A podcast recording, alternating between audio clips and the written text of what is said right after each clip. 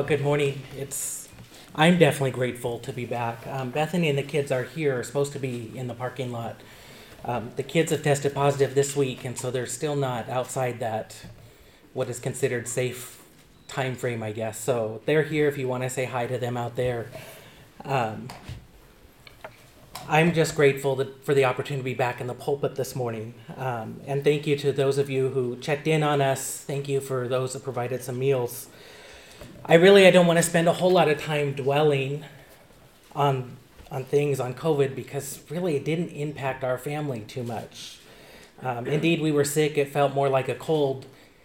Other than canceling some plans, it really didn't slow us down. Um, I do want to tell you a story though, and that story is to kind of set the direction of our message this morning and set the tone as we look into God's Word. It was two weeks ago when I started feeling sick. Um, it didn't even occur to me that it was COVID because I have no idea where I would have gotten it. Um, at that point, I really hadn't been out in public too much.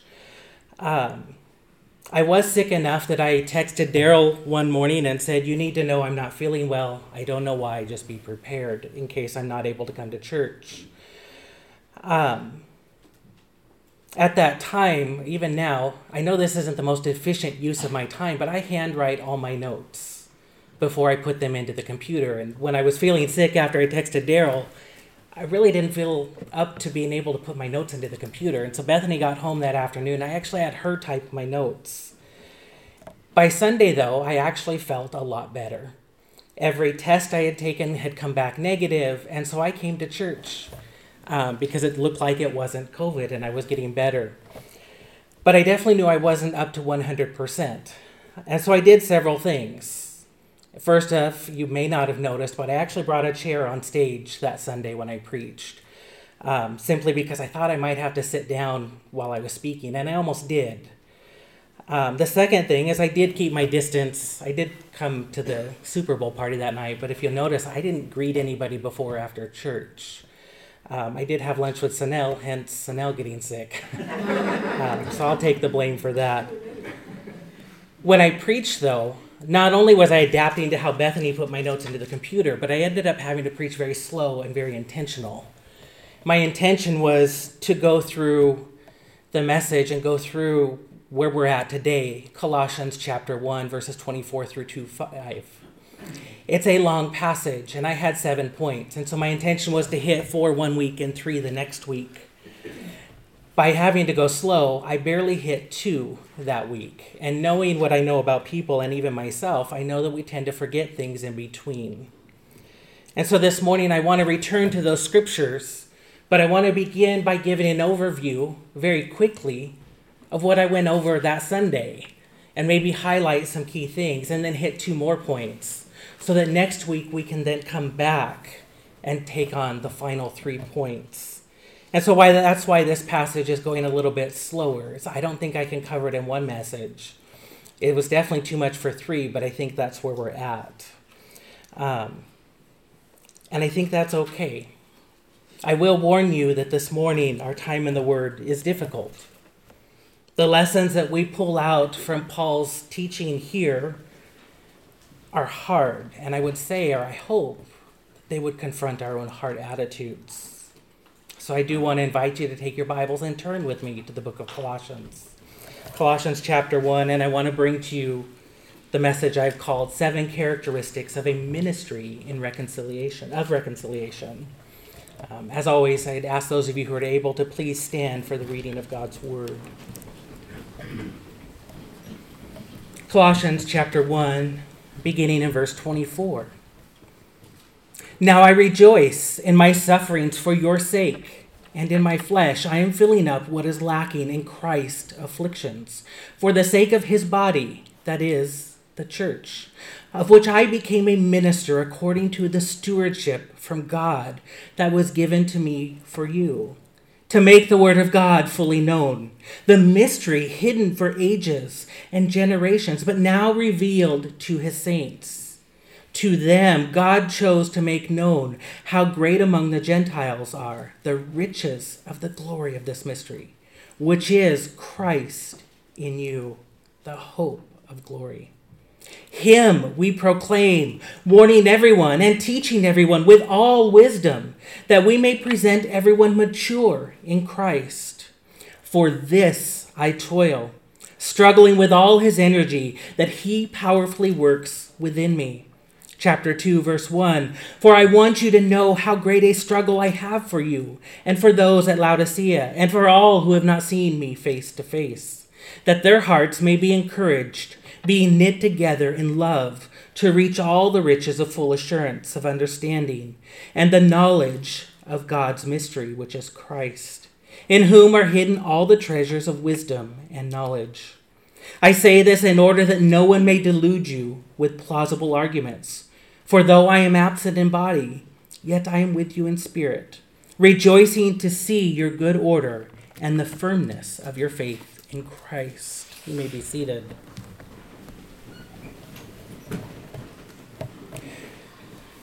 This morning, I want to begin by sharing with you the story of two couples.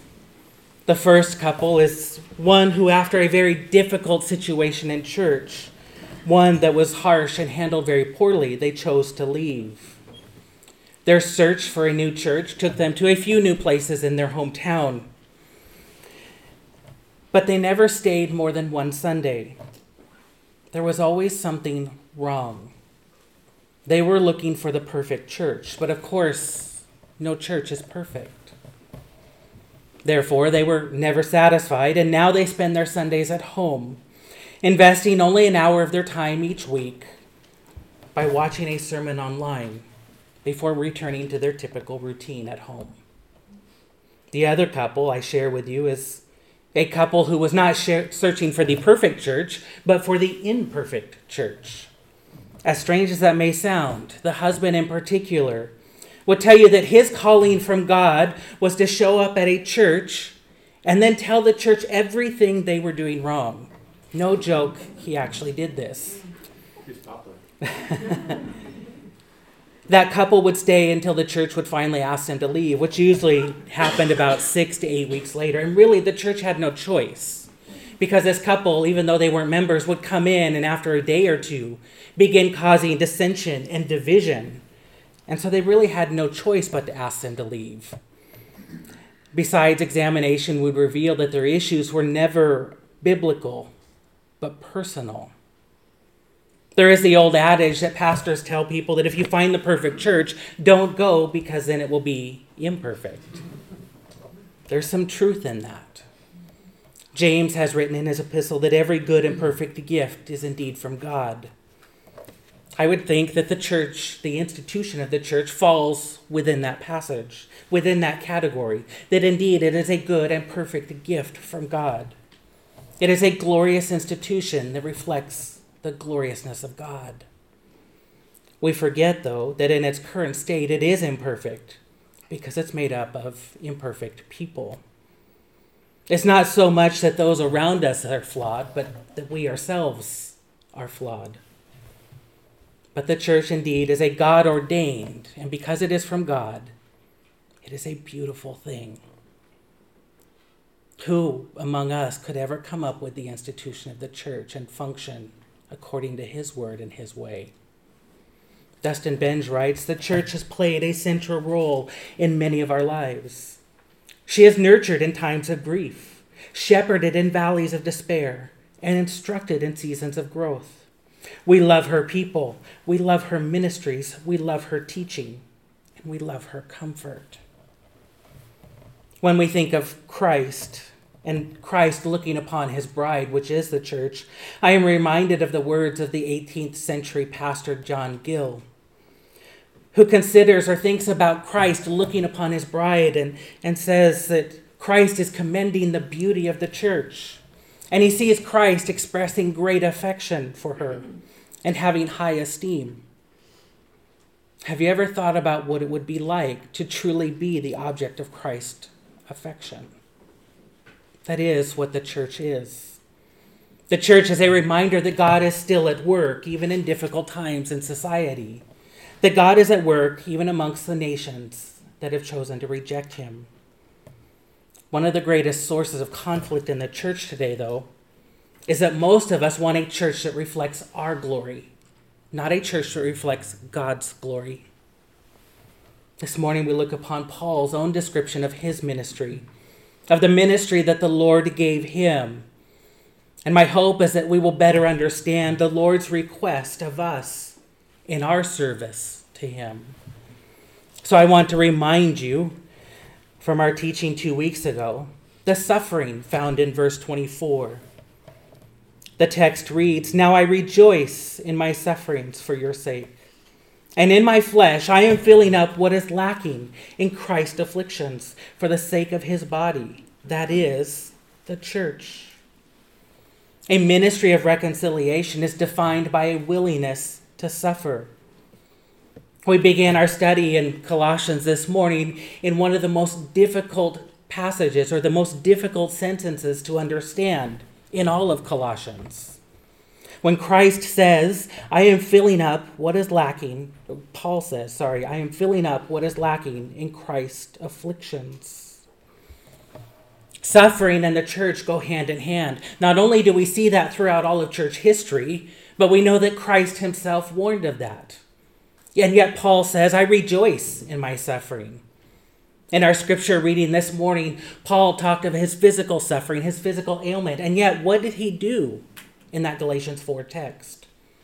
He turned it into an opportunity to preach the word, to share the gospel. The wrath and the anger and hatred that people felt for Christ certainly was not appeased at the death of Christ. And so, what Paul is referring to here is simply that before Christ returns, indeed, there's going to be suffering. And the Lord knows how much suffering that will be. The people at the cross wanted more, and their hatred was never fully fulfilled. And so now it is manifested against those who follow Christ. That is true just as much during Paul's time as it is today. And so the suffering that Paul is filling up is simply bringing us closer to the point of Christ's return. Homer Kent, as I quoted before, says it this way Far better is the view that these sufferings are actually those which a hostile world imposed first on Christ, and now continues to afflict upon those who are identified with him. In this way, Paul's sufferings are filling up the number of afflictions in God's plan. I want you to note, second, the stewardship found in verses 25 through 27. He writes, Of which I became a minister according to the stewardship from God that was given me for you to make the word of God fully known, the mystery hidden for ages and generations, but now revealed to his saints. To them, God chose to make known to you how great among the Gentiles are the riches of the glory of this mystery, which is Christ in you, the hope of glory. The second characteristic of a ministry of reconciliation is stewardship. Stewardship is the idea of most effectively using our God given resources for the glory of God. It is not limited to finances only. It includes our time, our people, our resources, our building, and so much more. When I was at a Bible school, each of us was assigned different responsibilities, work that we had to do every week. My area was called mayordomía.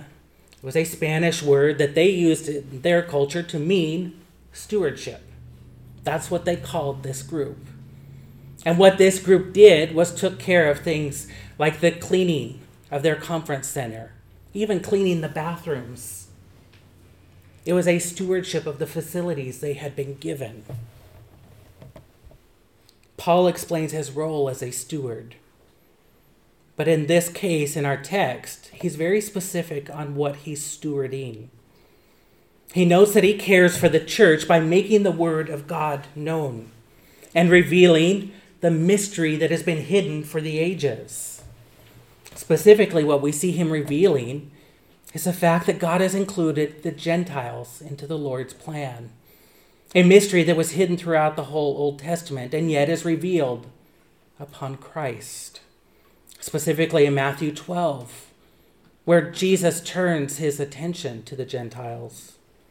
to the Ephesians, Paul writes in chapter 3, beginning in verse 4 When you read this, you can perceive my insight into the mystery of Christ, which was not made known to the sons of men in other generations, as it had now been revealed to his holy apostles and prophets by the Spirit. The mystery is that the Gentiles are fellow heirs, members of the same body, and partakers of the promise in Christ Jesus through the gospel.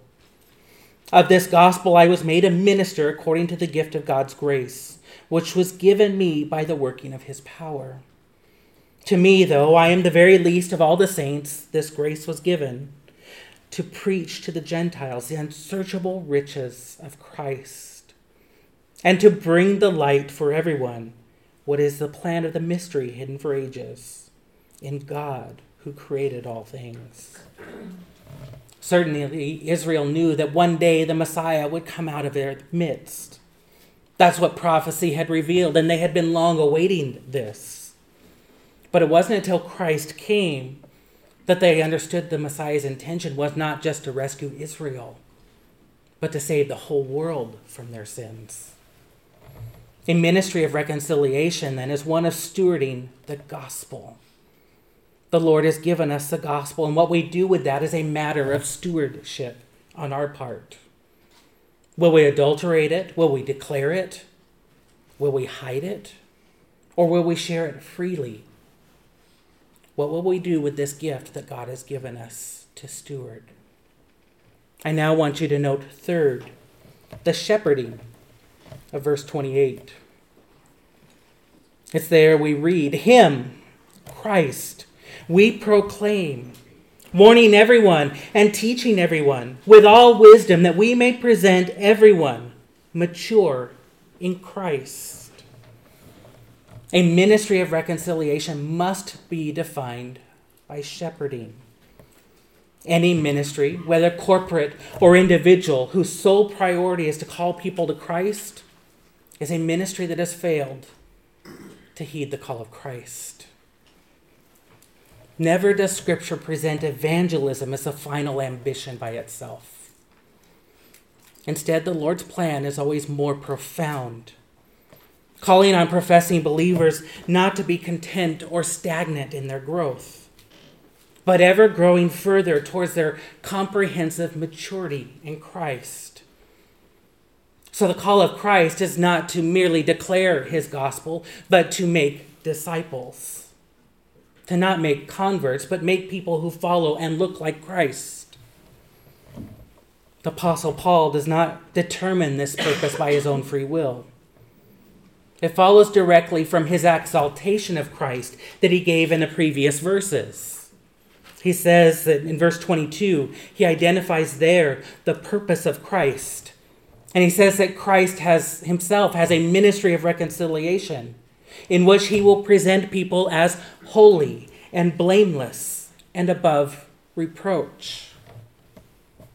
Paul's intention here then is to present followers of Christ as mature. And it's simply a continuation of the work of Christ. Paul didn't set this agenda himself. He simply follows the model that Christ set forth. Our translation here that I read this morning uses the word mature.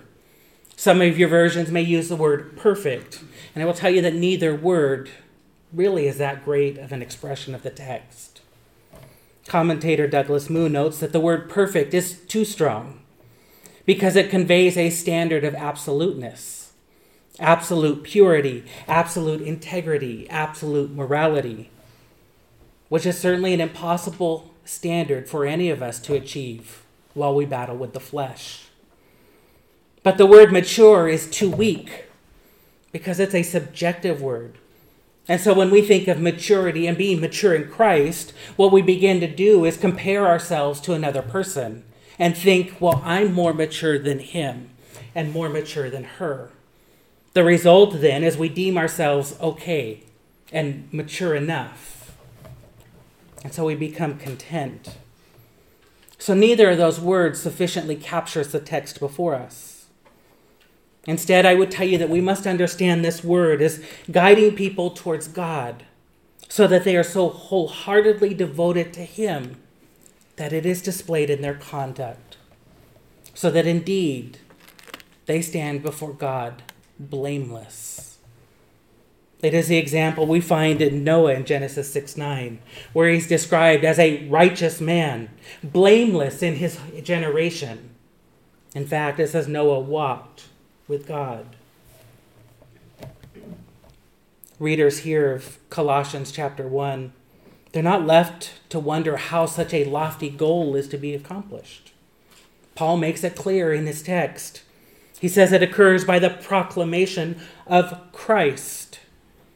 And then he gives us two ways that happens. First, by admonition or warning everyone.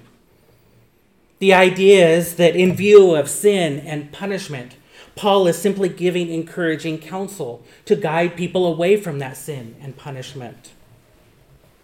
He's teaching the Colossians how to turn away so that they may have behavior that is consistent with the gospel that they've heard. While conversing with the Ephesian elders in Acts chapter 20, Paul says, I testify to you all this day that I am innocent of the blood of all. For I did not shrink from declaring to you the whole counsel of God.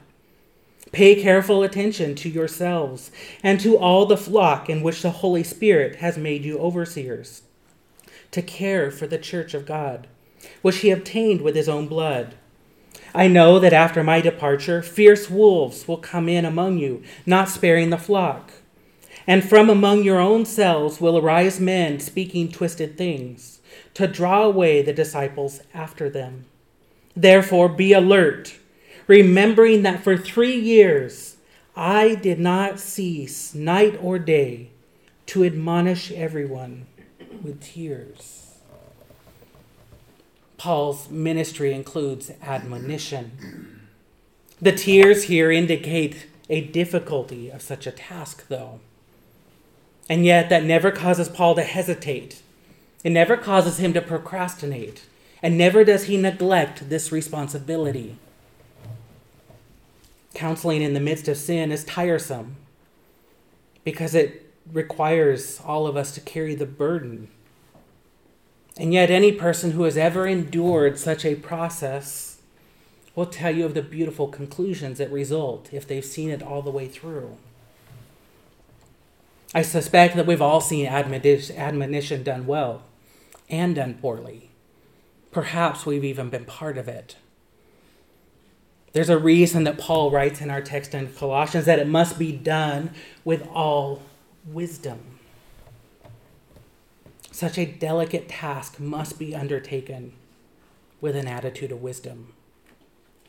Without it, admonition is done selfishly and harshly, eventually causing more harm than it does help. But advancing towards the goal of maturity is not all negative.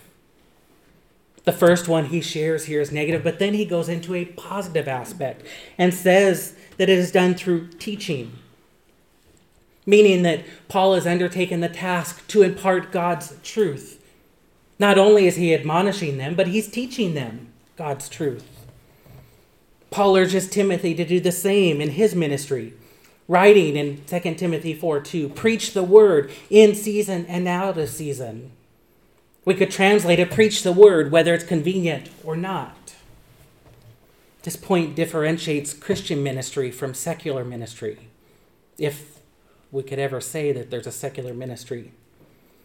Were it not for this point, the church would be nothing more than any other organization that seeks to do good works. A ministry of reconciliation like that of Paul seeks to bring people to a point of devotion to God by imparting truth and teaching about Christ. The two must always go together admonition and teaching. They must always both be present in ministry. Paul will combine these two things later in Colossians 3:16, saying, "Let the word of Christ dwell in you richly, teaching and admonishing one another in all wisdom. Again, to have admonition without teaching not only means that admonition might lack truth, but it leaves a person feeling beaten down. And yet, to have teaching without admonition leaves, leaves a person to persist in their own sin. And so, both are crucial, critical elements to the function of any ministry. It is these functions that makes both the participation and membership of church crucial. Joining the church means we're placing ourselves under the care and the teaching and discipline of our fellow believers. When we come before and say, I'm joining this church, we are saying, I'm entrusting this church to care for me, to bring me to maturity. At the same time, it is a commitment to be responsible for the growth of others and the spiritual maturity of others. Such a responsibility is both unselfish and serious. Being part of the church means I'm placing myself under the care of others, but also that I'm willing to care for others. I know of a young couple who struggled on the mission field. They were alone, they had no other coworkers near them. Their churches didn't check in on them. I don't think their agency did. Most of their contentions were hidden. You would never know that there were any problems going on. But I would tell you when you're sent to the mission field, sin is heightened. And you see Satan try to attack more. And so eventually their problems were revealed because they started to impact ministry. And that's when people began to realize just how serious it was. And this couple was on the verge of divorce when finally their home church stepped in and said, We think you need to leave the field, at least for a time, maybe not permanently. Husband, in particular, resisted submission to this, resisted submission to the local church. He would tell you it was one of the most uncomfortable, heart wrenching, and even most painful experiences that he ever encountered because it meant he had to be confronted with who he really was. And that's never easy. And yet, now, several years later, he would credit the church's willingness to commit to his maturity through teaching and admonition for not only saving his marriage and ministry, but for bringing him to a point of restoration and repentance in a way that glorified God. If you're reading the book from our study, you'll come across a quote from Collin Hansen. He says, We gather with the church weekly because that's where we hear from our, divi- our divine King, his good news and his counsel for our lives. We hear from him every time we open our Bibles, but we also hear from him together in the weekly gathering. We're shaped together as people there. A ministry of reconciliation is defined by shepherding people because the goal is not salvation only, the goal is sanctification. I want you to note, fourth, the struggle that makes up verse 29 or striving.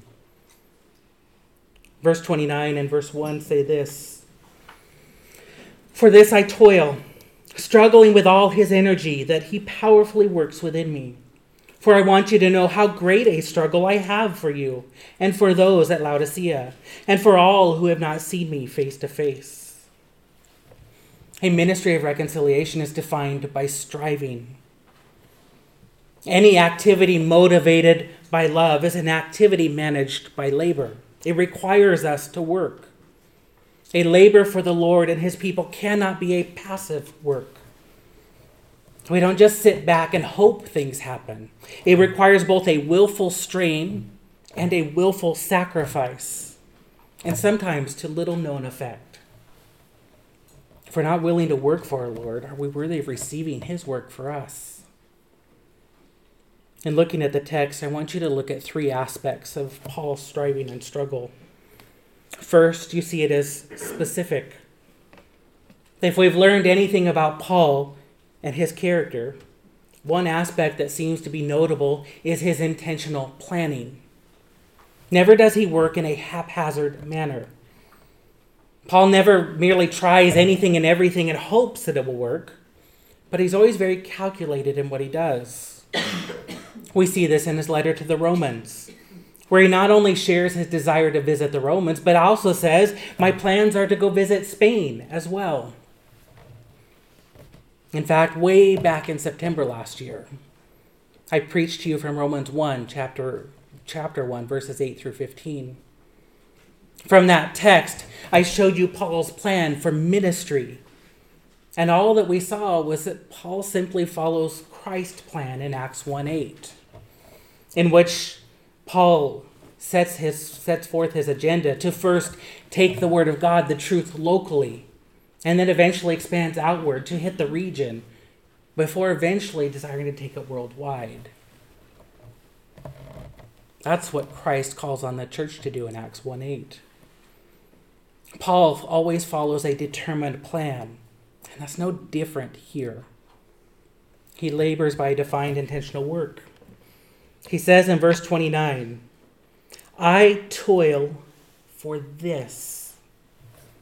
That word this is important because it refers back to the previous verses, indicating that Paul's toils are defined by his goal to present everyone mature in Christ. I toil to present everyone mature in Christ.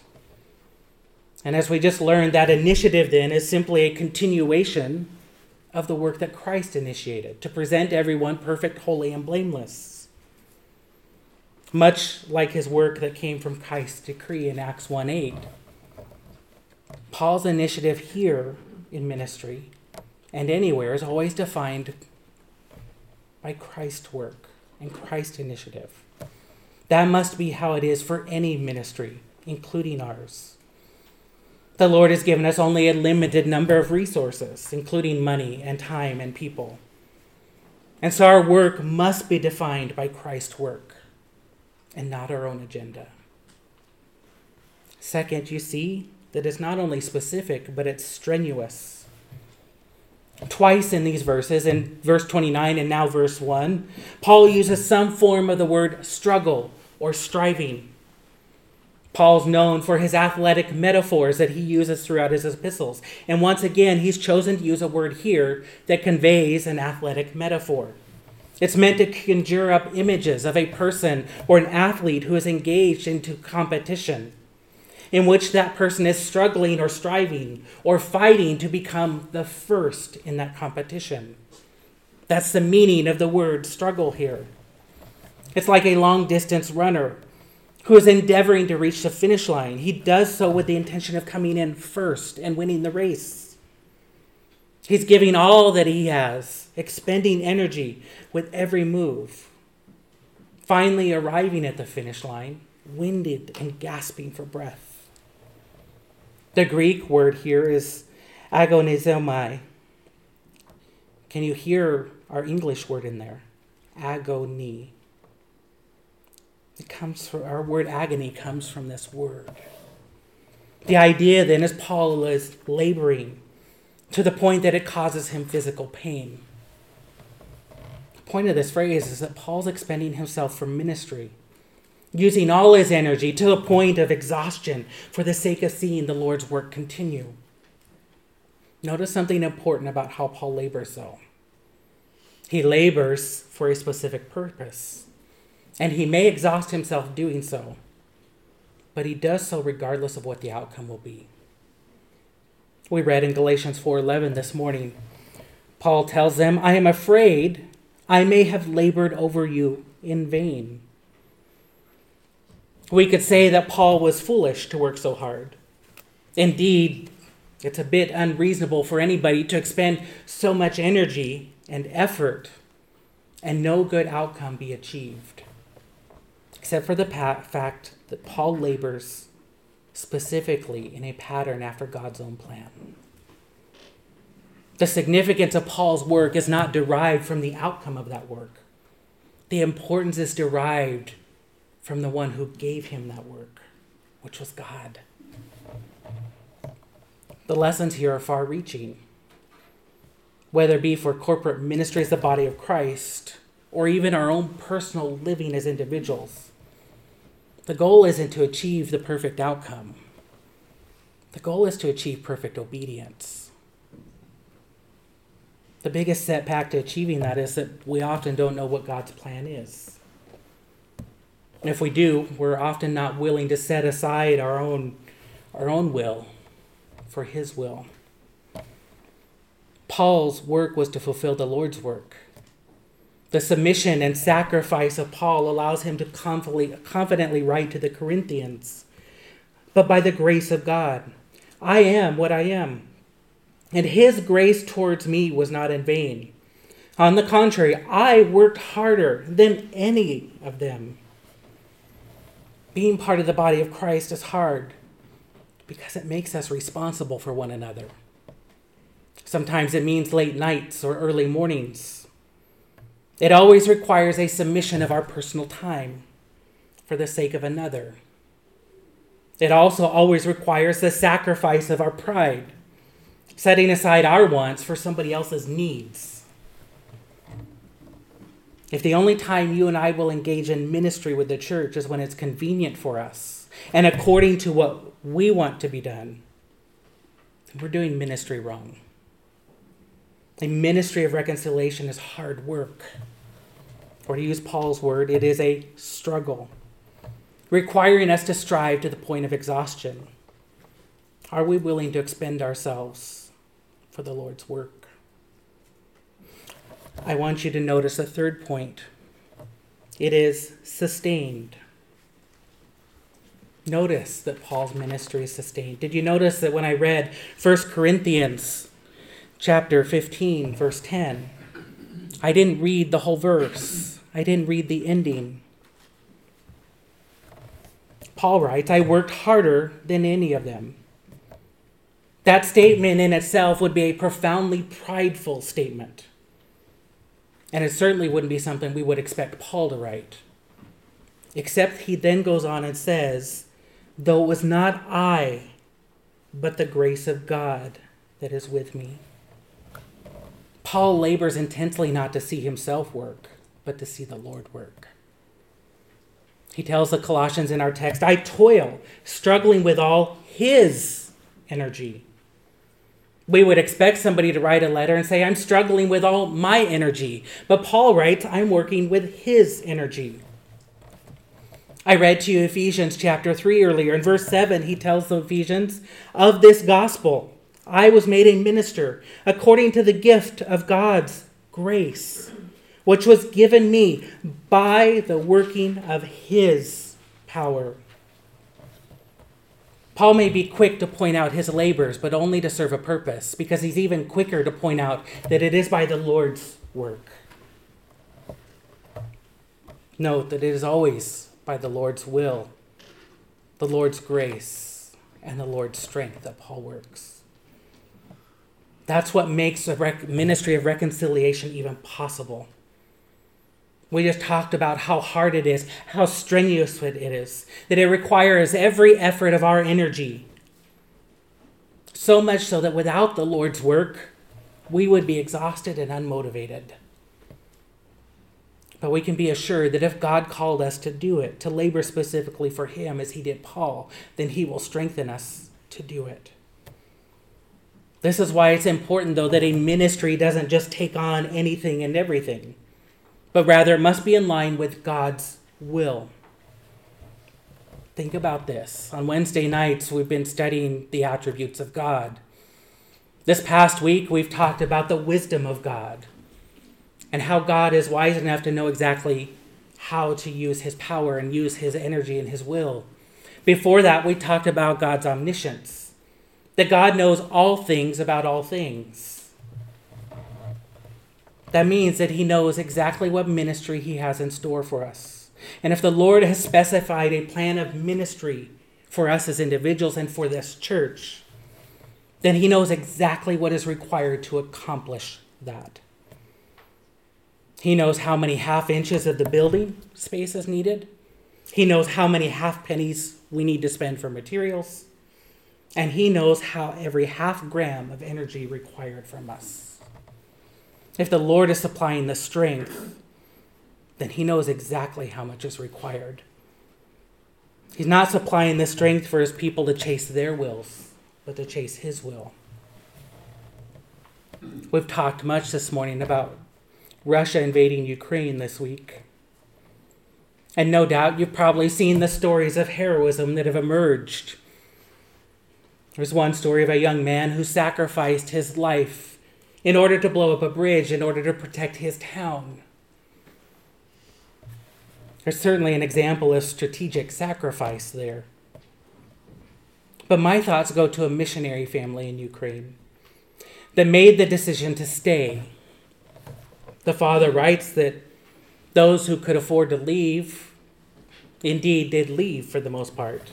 Not just expats, people who weren't from Ukraine, but high ranking government officials, businessmen, people who had money. And yet his family chose to remain. Currently, each member of their family, he, his wife, and their four daughters, live with a bag packed. And in it, they've put three days of items that they may need, whether it be clothes or toiletries or whatever. And they do stand ready to leave if necessary. In the meantime, they've spent time preparing for this moment. Weeks ago, they began to stockpile food and water and started storing it away but not for themselves. They stored it away for the church, first to give to people in the church as they may need it, but also to give to others as a witness and testimony for the church. Then their church began a time of fasting and prayer. And in doing so, they started meeting every day over the week in the evenings. The average church attender in the United States makes it two out of every four Sundays in a month. And that's under normal circumstances. With the power cut off and a threat of war above them, these believers came out nightly. It remains to be seen what the sacrifice will cost them. But the Father writes I'm convinced that if the church is not relevant at a time of crisis, then it is not relevant at a time of peace. This is what it looks like to struggle for our Lord and his people. Are we convinced that our God is Lord and so convinced of that that we are convicted to struggle for the Lord's people? We live in a society of consumerism. It's a society of individuals who say, I know what I want, and I expect to get what I want, and if I can't, then I'm going to go elsewhere. Unfortunately, that's how people treat the church as well. They act as though it's like their local grocery store. They show up with their shopping list of wants. And then they go through selecting what they want. And if they can't find it, they go to another store or another church. Sometimes what they want is available, but the price is simply more than they want to pay. So they go elsewhere. Some of you may say, well, that's obviously not me. I've been here 10 years or 20 years or even 40 years. That's true, but I bet you still have your shopping list of expectations. And before you get too offended and say, What right do I have to make that comment to you? Or how could I even say such a thing? I'll tell you this I can say such a thing about you because I could say it about me. I entered church with my own expectations, just as much as I know every other person does, because I know the human heart. And I know we're very much alike. And if you're still thinking that's not me, then to put it bluntly, you're probably self deceived. Think about the last time you criticized the church. Was it based on God's priorities or my preferences? By examining Paul's ministry of reconciliation from our text, I think we see that all of our expectations are unreasonable. Because ministry is not based on our requirements, but on God's requirements. And so, thus far in our study, we've seen Paul outline four aspects of a ministry of reconciliation. First, it is defined by suffering. We live in a world that hates God, and their hate for Him will be expressed by hating those who follow Him. Be assured, if you're living in a way that is pleasing to God, then the world is probably not pleased by you. Second is defined by stewardship stewarding the gospel by steering it towards others in its pure and unadulterated form. Third, ministry is defined by shepherding. guiding believers towards maturity in Christ through teaching and admonition. And fourth, a ministry of reconciliation is defined by striving. Strenuous labor that is both specified and sustained by God. Any ministry for God should be defined by these characteristics. As we close, those of you who were here last year, I want you to think back all the way back to January 24th last year. At that time in my candidating process, I shared with you Colossians 1:28, the very text we read this morning. And I told you that that was my goal for ministry to present people mature in Christ. Like Paul's desire for the Colossians, my desire is for our church and our people to grow in Christ likeness. Not merely so that one day we can stand before God and be found holy and perfect and blameless because of Christ's work, but that so today we can be found perfect and blameless. My heart's desire is that we would be so oriented towards God that our behavior shows our love for Him as well. Indeed, I do have my own expectations and preferences. But more than anything, I hope that all is that all that I do is guided by the Lord's will and not my wants. Everything I do is strategic and calculated filtered through the goal of guiding each of us, including myself and my family, towards maturity in Christ. And I hope my testimony of the last years, one of striving and struggling like Paul, in a way that is strenuous for the purposes that are specified and sustained by God. Sure enough, being part of ministry indeed comes at a high cost, but nobody paid more than God Himself. Let's pray.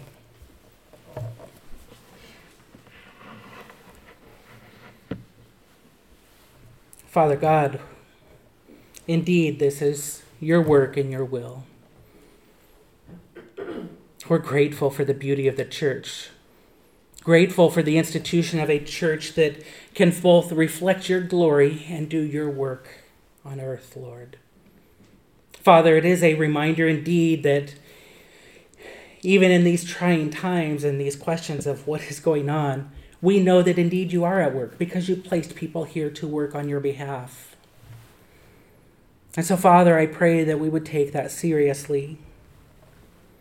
But, Father, I pray that it wouldn't be our work, but it would be your work. Father, help us to, to labor and strive and, and exert ourselves to the point of exhaustion but doing so according both to your purposes and to your strength, Lord. Because we know that on our own, we simply don't have the strength to endure some of the things that you've called us to endure. But rather, it is only a testimony of the work of your Spirit in our lives. And so, Lord, I pray that we would submit this work to you, seeking to honor and glorify you with it that we may be presented mature in Christ, and Lord, that we may take your gospel out and see others be presented mature in Christ. So we commit all these things to you. In your holy and precious name we pray. Amen.